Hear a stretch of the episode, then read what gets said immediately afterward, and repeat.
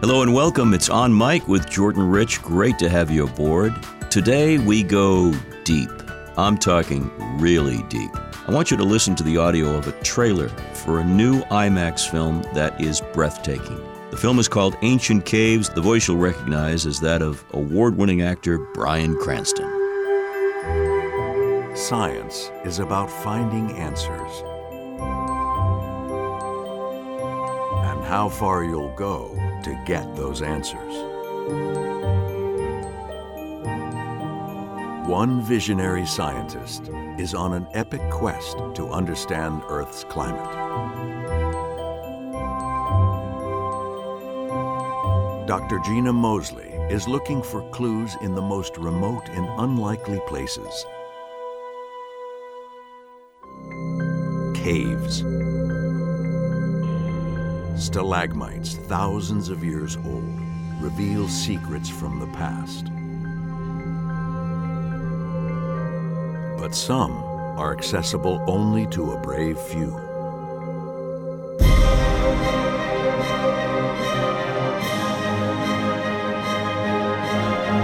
At 300 feet below the Earth's surface, there is no light, no air, no room for error.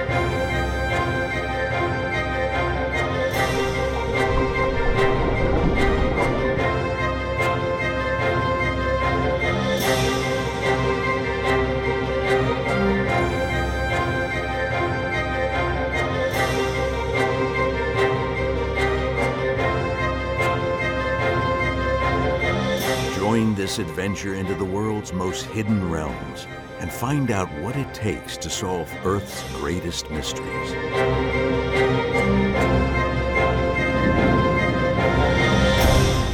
Ancient Caves. A film for IMAX and giant screen theaters. Well, if that sounds awesome, it looks even more amazing. The film is called Ancient Caves. It's an IMAX presentation, directed by Emmy Award winning underwater cinematographer and New England native Jonathan Bird. And Jonathan teams up with a great friend of mine, Art Cohen, who's the writer of the piece and a whole lot more. We're about to delve into the making of the movie and explore together ancient caves as we go on Mike.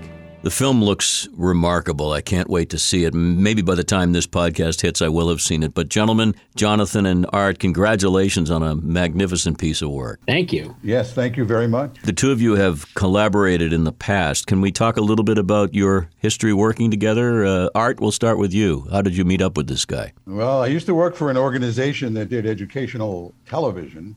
It's called MCET. And Jonathan came in to do some uh, curriculum on underwater um, biology. He had some video. He just started shooting underwater film on an eight millimeter, I think, back in the day.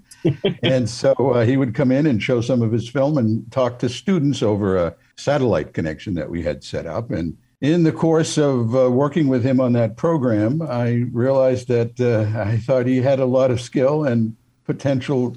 May I use the word genius? And so I started working with him. Yes, and we've made a bunch of films together. We made a bunch of television documentaries, underwater nature films on sharks and manatees and a variety of other subjects. And um, that's how it started. I noticed, Jonathan, when you said genius art, he put his thumb up and said, Yes, way to go. Oh, yeah.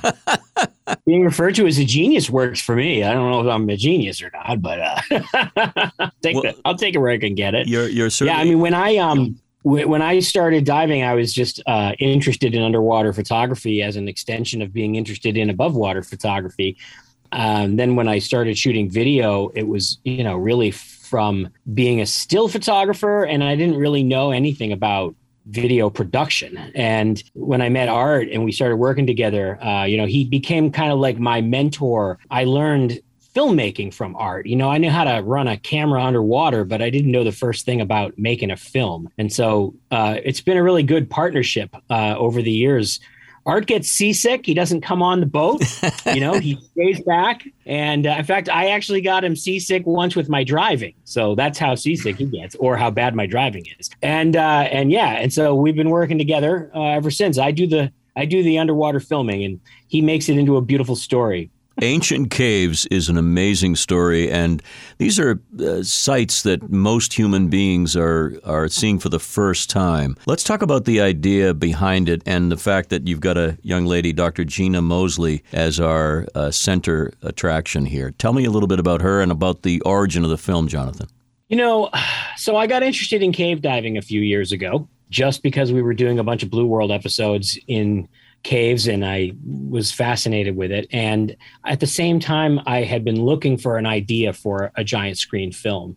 And, you know, we were thinking sharks because sharks always sell. Mm. Um, but one of the things that inspires me in giant screen is the Mugar Omni Theater because this was my theater when I was younger.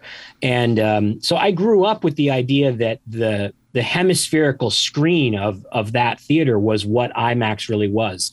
And I didn't actually know that there were also flat screen IMAX theaters. So the first time I went into a flat screen IMAX theater, I was like, "What is this? It's not it's not a dome." So my I was influenced by wanting to make a film that would look great on this screen. And so you you know, in a hemispherical screen, you really want to have things to see all around you. Mm. And a bunch of sharks in the blue that's not going to be as compelling as a cave. So when I was first in a cave and I saw this, I was like, this is the subject.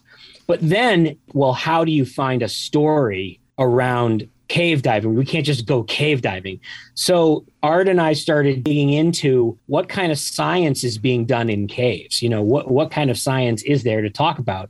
And we found out that there's a whole world of science being done in caves. And that sort of led us down to finding Gina. Art, in terms of the locales, even though you weren't diving in the caves yourselves, this is a film that's international, obviously, all kinds of places. What are some of the, the highlighted cave uh, locations? Well, the, the most uh, highlighted cave is the uh, Crystal Cave in the Bahamas. And uh, it just looks like a puddle on the ground when you first look at it, but it, it, it is the entrance to uh, an underwater Taj Mahal. I mm. think really that's the only way to think about it. The, ab- the absolute formations in room after room of that cave that goes on forever are just beautiful, unbelievable, built up over eons, centuries of time.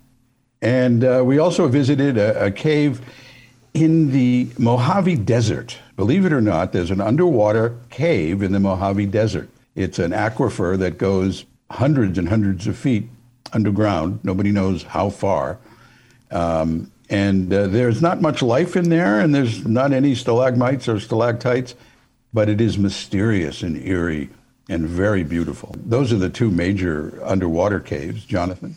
Yes, and we and we visited you know a bunch of other places um, that weren't featured quite as heavily in the underwater part of the film, but we went to caves in France, Minnesota, believe it or not, um, the Yucatan, um, and uh, we even made it up to Iceland. She's a paleoclimatologist. So let's get to the, the crux here. The science has to do with studying the history of Earth's climate. Can you explain what she's all about and what she's trying to investigate? Uh, a scientist who studies the Earth's ancient climate. She's trying to figure out how it works and what are the things that you know cause it to change and how rapidly it changes. And one of the things that she needed to know was very curious about is how quickly sea level changes as an ice age recedes.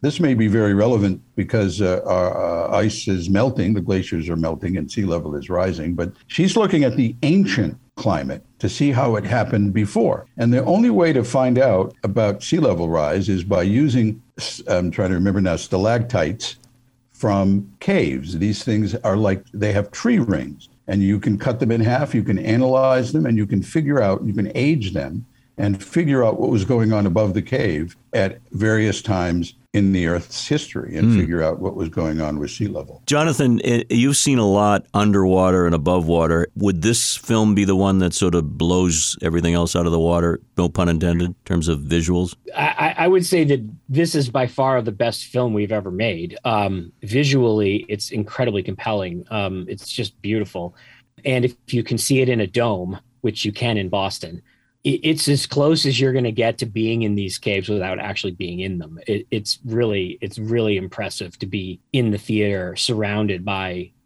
uh, all these formations, just like you were when you when we were filming. How dangerous was the shoot? Because it looks perilous at times, and it's action adventure as well as science. What kind of perils were there? Well, you know, cave diving is always billed as the world's most dangerous sport. Um, and it kind of got that reputation um, back in the day when the sport was not very well developed for safety. These days, cave diving that is done properly with the right equipment, with the right training, and following the rules is quite safe. Um, we certainly did not feel like we were in any danger uh, making the film. Uh, certainly, in a few cases, we were inconvenienced, um, being stuck or something, um, but never, never in danger. The audience will probably not perceive it that way because a, a scuba diver that's been cave diving for a long time has a different threshold for what seems risky and what doesn't. just like I will never go skydiving, but skydivers are like, dude, it's nothing. You just jump out of a plane with a parachute. Uh, you know, I'm not going to be doing that. So Under, seems very scary to me. Understood. So. I'm, I'm wondering though, you've been all over underneath the water. Were there strange creatures that you didn't expect to bump into in your travels? Um, I mean, yeah, all over the world, uh, we've bumped into great creatures. Um, in the caves, there's not a tremendous amount of life. There are blind cave fish, and there are blind shrimp, and there are blind uh, crayfish. So there are a few um, small animals that live in the caves, but you're certainly uh, not going to find a cave monster that's going to eat you. Um, so the uh, definitely the the better marine life encounters are, are had in the ocean, where you know we've worked all over the world with you know, great white sharks and sperm whales and everything in between. Art, uh, the process of putting a film like this together, and you've been a filmmaker for a long time, uh, it's not just the work in the field, which is immense, but it's all the background work. Take us through sort of a timeline as to how this all came together. Well, in the very beginning, you know, we have to figure out the story. You have to know what you want to shoot and what's necessary to tell the story. So we had to figure that out. And was, since there was a lot of science involved, um, we spent a lot of time talking with the scientists. Uh, we worked with a scientist at the University of Minnesota named Larry Edwards, who was um, Gina's uh, teacher at one point. I think they're colleagues now. We really had to understand a lot of complicated stuff. A lot of it didn't make it into the film, but we nevertheless had to understand it before we could figure out what caves we wanted to shoot, what we wanted to shoot, what we wanted to show. And so there was all of that. And then after the film was done, there was a lot of work on the script with Gina, uh, trying to make sure that we explained the science correctly and it went through a lot of changes as we adjusted the script to make it simple enough, but also just right. The visuals are stunning, and Jonathan, um, having seen your work in the past, and, and I do love documentaries. Uh, my Octopus Teacher is one of my favorites. It won the Academy Award, and the photography underwater now is so much far advanced than it was even a few years ago. Can you talk a little bit about the developments in technology that enable us to see these things like never before? Yeah, I mean, the hallmark of IMAX films for the longest time was that they were shot on 65 millimeter motion picture film in a 15 perf format, which is to say that the negative is you know gigantic. Um it's uh, i'm trying to imagine what it, what it's the size of that you could visualize in your mind but it's something like nine times the size of a standard piece of 35 millimeter film with with a negative on it kind so, of like as big as a playing card, maybe. Yeah, that's that, that's a good analogy. The image on the film is about the size of a playing card. Um, mm. And so these are big cameras. And when they go into underwater housings, they're even bigger. And they would physically not fit in the caves we were taking them in. I mean, they physically will not go through the rock. Um, and then the other problem is that they require an enormous amount of light. Back 15 years ago, when MacGillivray Freeman Films made Journey to Amazing Caves, to do the underwater sequence, they had to drill holes through the rock down into the cave from above to put cables down to power lights to, to light up a room of the cave to get one shot. Whereas we were able to carry with us 12 uh, LED lights about the size of a coffee can that are 30,000 lumens apiece. And we could place them around in each room and we could basically light the room almost like a show cave with lights behind the formations, backlighting them. And, you know, we could do all this creative lighting because we had these incredibly powerful battery powered lights and we had a camera that was a digital camera that was much more sensitive to light than a film camera so that we could get away with lower light levels than we would need with film. And so we were working with a red 8K camera. Um, and we did a big test before we started the film on whether 8K could look as good as 70 millimeter film. And what we found out was that even in daylight, where film has its best advantage, 8K looks better than 70 millimeter film. So by adapting to new technologies, um, we shot this. Our film was really the first IMAX film that was shot almost entirely filmless. Um, we did shoot a handful of scenes in 70 just so that we could have some film in it. Um, but it was almost shot completely filmless. One of the first one of the first IMAX films to do mm. that, and um, the quality of it is simply amazing. People want to check out the trailer uh, that they can see online just to get a sense. It's it's absolutely breathtaking. Art, uh, another big portion of, of the film that will lead to its success is the narration that you wrote, delivered by one of our best American actors, Bryan Cranston. Was he a guy that uh, you had to twist his arm to do it, or was he excited about the project? I'm guessing the latter. He seemed to be excited about the project, but we also paid him very well. I suppose is a form of arm twisting, but he was into it. He had watched the film. He asked us a lot of questions before uh, we began uh, recording. He had read the script and he was a consummate professional. Uh, you know, we were warned. Uh, you know, I'd never worked with an actor at that level, but we were warned to be very, you know, uh, careful not to offend him and not to say the wrong thing and this and that. But all of that went away as soon as he showed up. He's just a great guy. He was easy to talk to. He took instructions very easily. You know, he's an actor. So when we said, you know, could you pause here or punch that word or highlight that phrase, he got it right away and he would do it.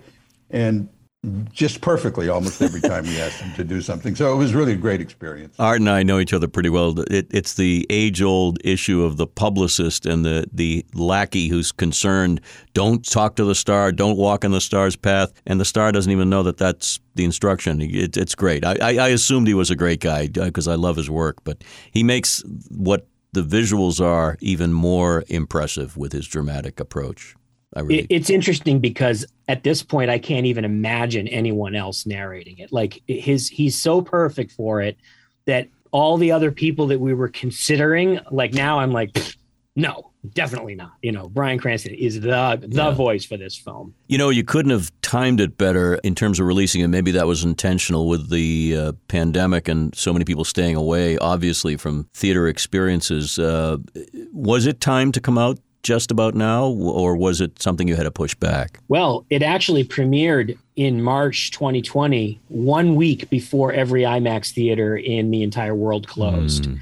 We had our big world premiere in St. Paul, was one of the theaters that funded the film, and the film is based a lot around the University of Minnesota. So um, we had a whole bunch of people that worked on the film that were there, um, and then the pandemic hit, and everything got you know closed up and and then uh, you know everything started opening back up. And so all those contracts that had been signed um, all those theaters started opening it. So it's just starting to roll out now even though technically it was done more than a year ago. Right. And art let's talk about where it is right now. It's at the museum of science the Mugar. Fantastic venue. Will it travel and are there other prints in other markets? Uh, how does that work well, there are um, several film prints. Most of the theaters now have converted to digital projectors, so they will not need a film print. But we have made some film prints, and it is playing at, I believe, three theaters in China, which hmm. still use film, believe it or not. They have dome theaters there. Uh, the other theaters around the country, uh, Jonathan could give us a better idea of the number of dome theaters, but they'll be opening it over the next year. There are several theaters that are playing it now. You can go online at the MacGillivray Freeman website and see where it's running. But I expect that most people will be able to see it somewhere in the country in the next year or so as the museums open up the film. Institutional IMAX films are are not like Hollywood movies where a Hollywood movie opens in every theater for, you know, 2 or 3 weeks and then goes away all of these theaters are usually associated with a museum or an aquarium and they will open it when the timing is right for them. And then when when the film opens they usually run 6 to 12 months. So i mean it'll be running at the mugar for at least another 6 to 6 to 12 months. What was the length of time for the shoot itself jonathan in terms of locations and placement and all that? Do you recall? Believe it or not from from the beginning of production till the end of production, it was about four years. Mm. Uh, it was a little slow getting started at the beginning because we were really learning the giant screen industry and 8K cameras weren't out yet. And we were still considering how we were going to do this with a mixture of film and 6K cameras. And we were, you know, trying to find the story and we were learning a lot. Um, but w- once things really started getting going, it was probably about three years um, of solid production. One of the things that was actually kind of an interesting challenge with this film. Most giant screen films are pretty heavily scripted, and the story is really well developed at the very beginning. This film was done much more like a true documentary than a typical giant screen film is, which is to say, we were sort of participating in Gina's research as it went along. And we kind of didn't know how it was going to end because we didn't really know what she was going to find out. So, when we were looking for money, people would always go like, "So how does it end? Like, let's see the script. Like, tell us, tell what's the story?" And we'd be like, eh, "We don't really know how it ends." And you know, people that are looking to maybe fund your film do not like to hear that. They they really want to know how it ends. And so we kind of didn't know. That's the fun of science. That's the fun of science. And right. and Gina is a natural, I take it. I mean, you, you, you get somebody who's so smart and so dedicated to her work, but she's also photogenic, and it, it really helps to have somebody who can carry the film, I guess. It, you know, it's funny because Gina was not originally terribly interested in doing it. She's not an attention seeking type of person. She doesn't want to be center stage. Uh, she was really self conscious about being on camera. Uh, you'd never know it watching the film because mm. uh, she really stepped up. Um, but y- you know, once she started seeing how it was coming out, and she was like, "Wow, okay, this is going to be pretty good." Like then she then she really got more into it. But she was very reluctant star at the beginning. well, as somebody who grew up with uh, Jacques Cousteau and the undersea world of, what a development and technology and uh, inspiration. And you guys have done an amazing job, not only with this film, but with others. I, I, just can't say enough about how impressive it is and how many people are going to enjoy it and learn from it. So thank you both, Art Cohen and Jonathan Bird, for your uh, incredible art and finesse and uh, hard work, sweat and equity. Thanks for having us. Thanks for having us underwater cinematographer Jonathan Bird, filmmaker, writer, producer, and fellow broadcaster Art Cohen. The film is called Ancient Caves, playing on IMAX screens throughout the nation. Search for it and see it. You'll be glad you did. Locally in the Boston and New England area, go to mos.org for the Museum of Science. Thanks to Dan Tebow of Fast Twitch Media, the publisher of the podcast, Kenny Carberry and my associates here at Chart Productions in Boston, where we produce all of this stuff. And as always, I thank you, this incredible audience, for your loyalty and dedication. Remember, you can easily subscribe and download to the podcast, and once you do, we're there for you. Go to jordanrich.com for much more. And as always, we sign off by saying, Be well, so you can do good. Take care.